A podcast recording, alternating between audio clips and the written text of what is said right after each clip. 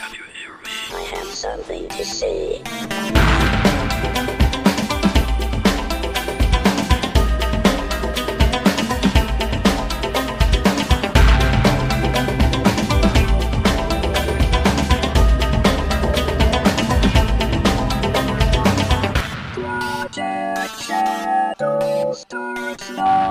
Hello, everybody. How are you doing today? My name is Charlie. You might know me better as sci fi fantasy writer C.E. Dorset, especially if you're reading my new book, Crucify My Love, or listening to the companion podcast, Mask of the Gods, which is the name of the series.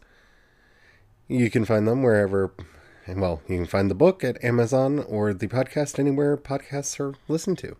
So, and if it's not where you're listening to this podcast, let me know so I can fix that, because that's the thing that should be fixed. So, on today's episode of the podcast, I would like to talk to you about how, well, kind of how, but how the universe and world building of Star Trek is, in large part, a persistent illusion. It, it's not real. You think it's there, but it's not. And that makes for some really fun debates, both within fandom and if you're like me and a creative person, how to actually best spend your time when you're working on a creative project. So, before we get into all that, if the app that you're listening to me on allows you to rate either this episode or the podcast in general, please do so. That helps me out a lot. That tells the algorithm to share me with more people, and that really does help me out immensely. So, I would like to begin this entire process and discussion by saying for anyone who thinks there's any such thing as Star Trek canon, you're wrong. You are absolutely 100% completely and totally wrong. Now, fans have done our best to craft said canons, and you can see this over at Memory Alpha and Memory Beta, where we we try really really really hard to put all the pieces together in a way that makes coherent sense. We also can see this in the encyclopedias and other resource books that have come out over the years that uh, try to deal with the contradictions that happen over and over and over again. Star trek was written initially in the 1960s a couple things that are important to think about here. One, the lifespan of a show depended on getting generally to 100 episodes, at which point the show could be sold into syndication. Remember, this is the day before home video. No one bought TV shows, nobody collected TV shows.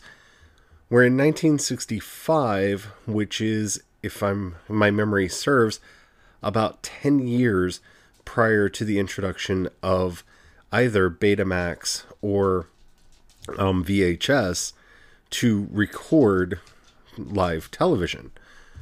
I believe both of those were in the mid 70s, if my memory is to be relied on there.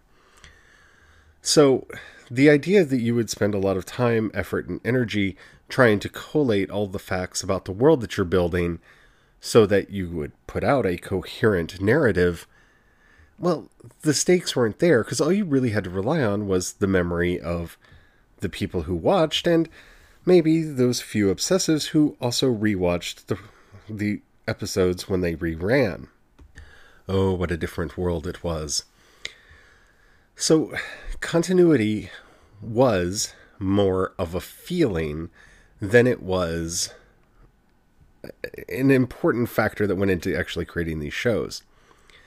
So while you would catalog very important things in your series Bible, such as the name of the ship is the USS Enterprise, its registry number is NCC 1701, and the captain's name is Kirk, the first officer's name is Spock.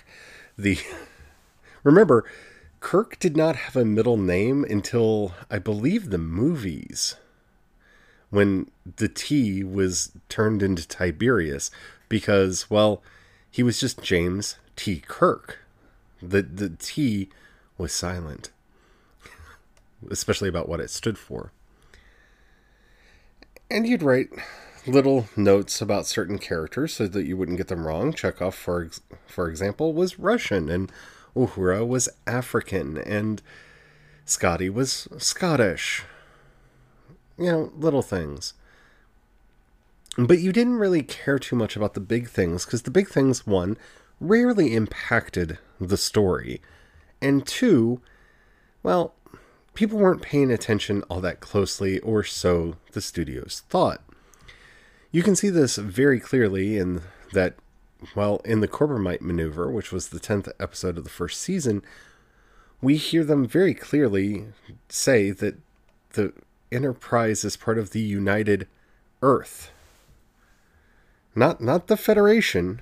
Federation doesn't exist yet. It's the United Earth ship. USS Enterprise. We also notice in our re-watches of the show that they had not decided what the name of the Vulcans were. They are referred to as Vulcanians on numerous occasions. And, well, nobody seemed to agree on how to say the word Klingon. And it appears that every actor encountered the word in their script and individually decided how it should be said. And there are a lot of variations in there. This is a tradition that continues all throughout the series, in that, well, is it Kalis or Kalis? Because depending on which episode of which season you're talking about and which series, that's a name that changes pronunciation and changes quite a lot. Is the stress on the first syllable or the last? Is it Kalis or Kales? Is it Kalis or Kalis? These are things that change over time because despite what anybody thinks, no one was keeping notes behind the scenes to ensure that the story had the rigid world building that we fans would later attribute to the show. So, if they weren't intentionally designing the Federation, which it could be argued didn't really come about until the Journey to Babel episode, when the concept of the Federation really kind of comes into focus and is, for the most part, continued from that point on in the series, though we're told in the films that it predated and that it was a Federation mission all along. How how does this work? See, the trick that they used worked really well back in the time before we could own media. Like I said, your memory of the show was pretty much all that all that you had. Either memory or if you were a nerdy, geeky person like me who sometimes would take notes because you were part of a role playing group that liked to play in the world of Star Trek and they introduced a new alien that you really wanted to make sure that you didn't forget stuff about. Yeah, I was that kid. But you only got to see the episode once and then maybe again in repeats. So they didn't have to worry about this. But the problem develops quite early. You see, Star Trek was canceled after its third season, and then somehow, miraculously, went into syndication even though it had below the threshold of 100 episodes, which, generally speaking, is thought of as how many you have to have to do a syndicated show. So, people started watching these episodes and watching them repeatedly. The VCR had been invented, and whether you had a Betamax or a VHS in your house, you could now tape early episodes of the original series. You could have them for your rewatching. You could take them to parties and show them to other people. You could start having conventions where you and other people who really liked this series could get together and start talking about it, rewatching these episodes, and picking over the minutiae in glorious geeky detail. And this is where the illusion of world building comes from. It's it's quite a miraculous thing. We accept that the Federation exists because, well, by the time we get to the movies, it does. And thus always did, didn't it? Because that's how our minds work. If a thing is a thing, then it must have always been a thing. We, we have this problem of the persistence of belief where we just generally assume that the way things are, the way things have always been, whether or not that's true or not. And a show like Star Trek really took advantage of this predilection of our species to really make us feel like it had given us much more of a solid grounding in the world than it actually had. You can see this coming to blows inside Gene Roddenberry's own mind when he sees the new technologies coming, and in his own novelization of the first movie, which, if you are a Star Trek fan, I highly recommend that you read because, in some ways, it's kind of a manifesto for how he saw Star Trek and what he thought Star Trek should be. And in there, he denigrates the original series. He has Kirk talking about it as the overly colorful memories and exaggerated legends told, tall tales told about their adventures. That's not how most people think about it, but that's kind of how Gene did.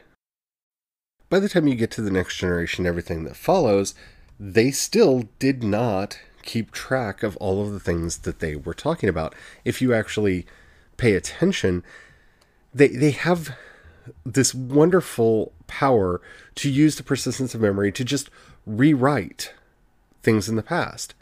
By the time we get to, for example, First Contact, we watch Zefram Cochrane on Earth develop warp drive.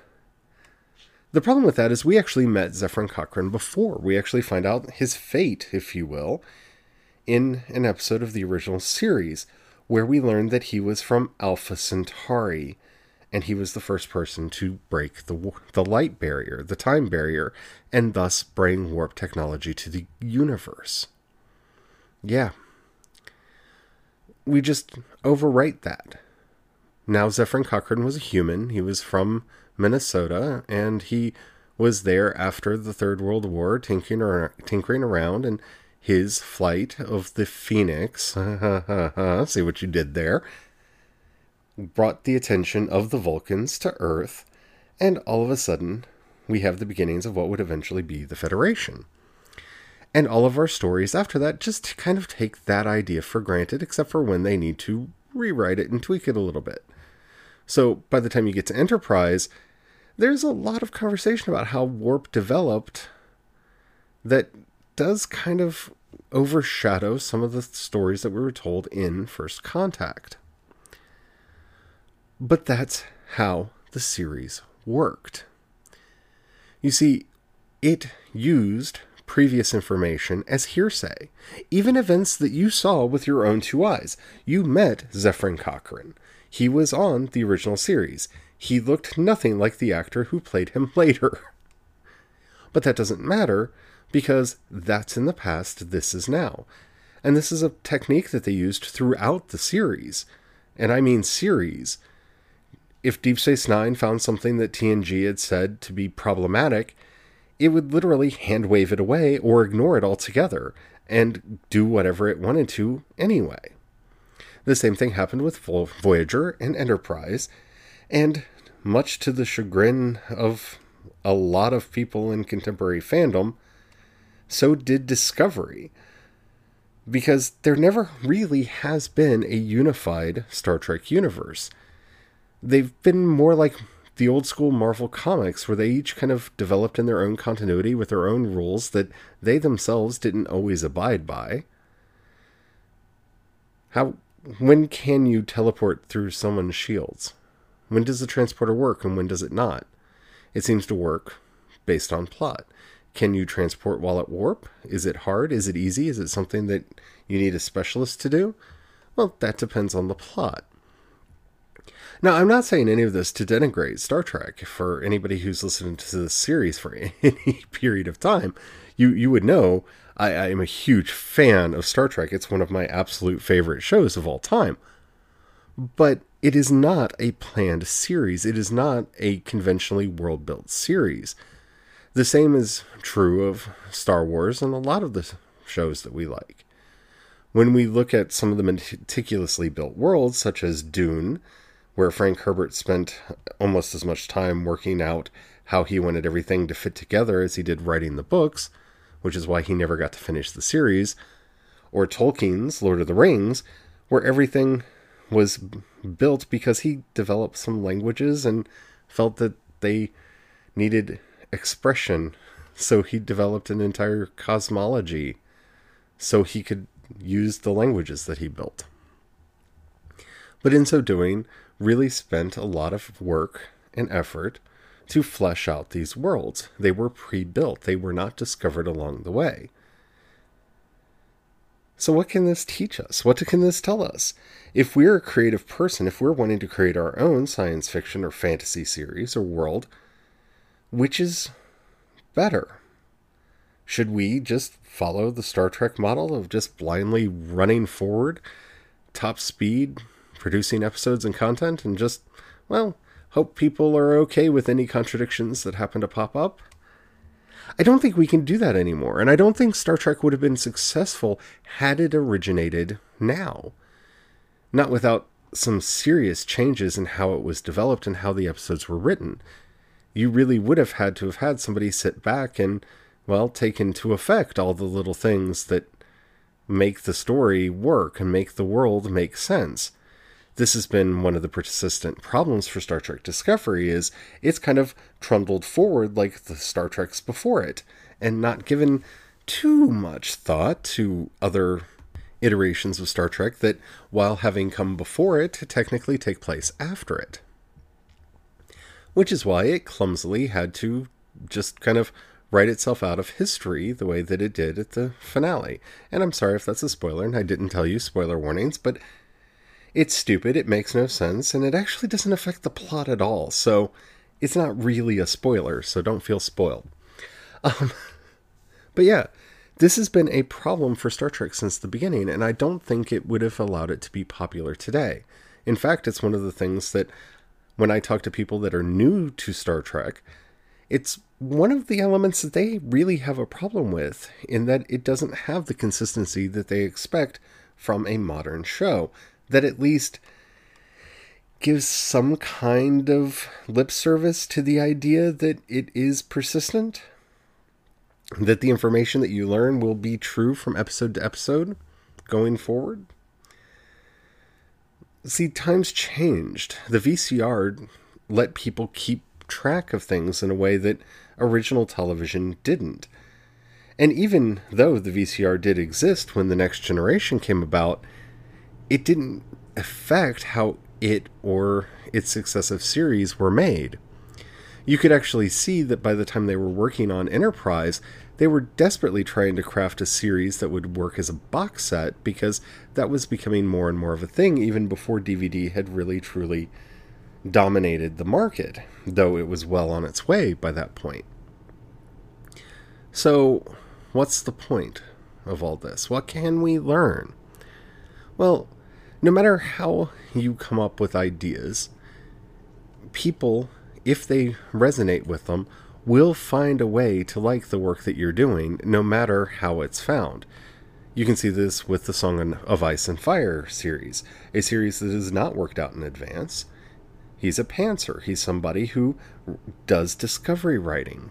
So you have large communities of people that are literally going over George R. R. Martin's work and reconstructing what looks like a coherent world.